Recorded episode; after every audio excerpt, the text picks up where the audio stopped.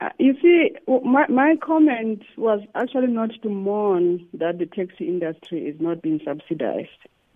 It was actually to appreciate that they have been able to emerge to fill the gap uh, that was there in the system, as also as part of the apartheid system, move people around, but they are able to recover the cost of moving people around from the fare that they collect. And that fare actually is comparable to the fare that we get from the buses that we subsidize. Mm. So I think what one was commenting about there was about the efficiency of the system, at least from the from the cost of the fiscal side. So, and and it's not to say also that government is not subsidizing taxes at all, because there is there has been a recap program that has been implemented over the past ten years uh, that was aimed at supporting them to recapitalize their taxes, therefore lowering the cost of capex. So what I was talking about was about operational costs, which we are not subsidizing.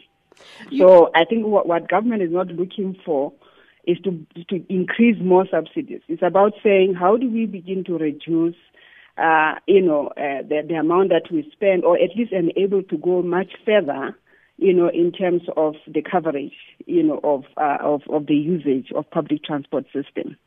Can the formalization of the taxi industry also help us in that regard? You know, because I think while we say it's efficient from the cost side, we know that there are, you know, social, you know, costs in terms of the informality that is in the system. Part of that informality contributes to lower costs. Part of it contributes to a number of challenges that makes it insecure, unsafe, and uncomfortable, uh, and perhaps with a lot of um, uh, you know uh, conflicts in between.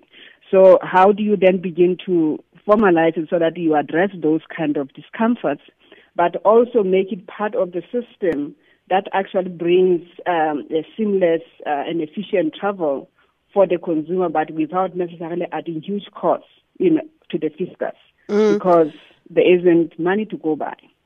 And given that there is no money to go around, um, where will that funding come from? Will, does that mean that government will have to redirect certain funds from systems that are already subsidized?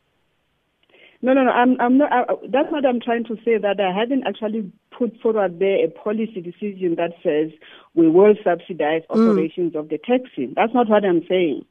What I'm appreciating is the fact that they are able to recover the fare, and we're talking about the fare here, the collection, what they collect from the from the travel, and it's comparable to what we we charge from the buses that we actually subsidize. So one is saying that there is some efficiency and inefficiency in how we do our business. So how do we begin to to improve that? And if we bring in the, the taxes, because already there are efforts to begin to, to bring in the taxes. I've told you, we are subsidizing them already for capex, for recapitalization.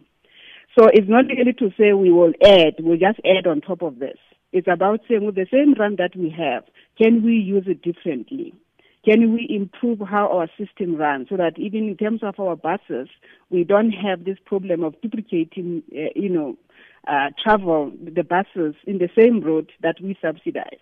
So what you would see is that if we can improve efficiency in how we do, you know, we can extend the run to go further uh, and uh, formalize the system of, of of the tax. If it needs some some subsidy, that ca- that can be determined. But what is important is is that we want to leverage on the cost effectiveness that they have demonstrated over the years as, as a business.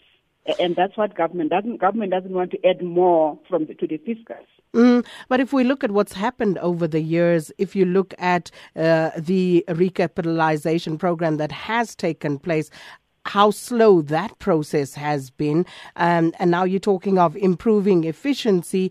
Uh, would you be willing to put time frames to that? Do you think it's something that can be achieved sooner than rather than later?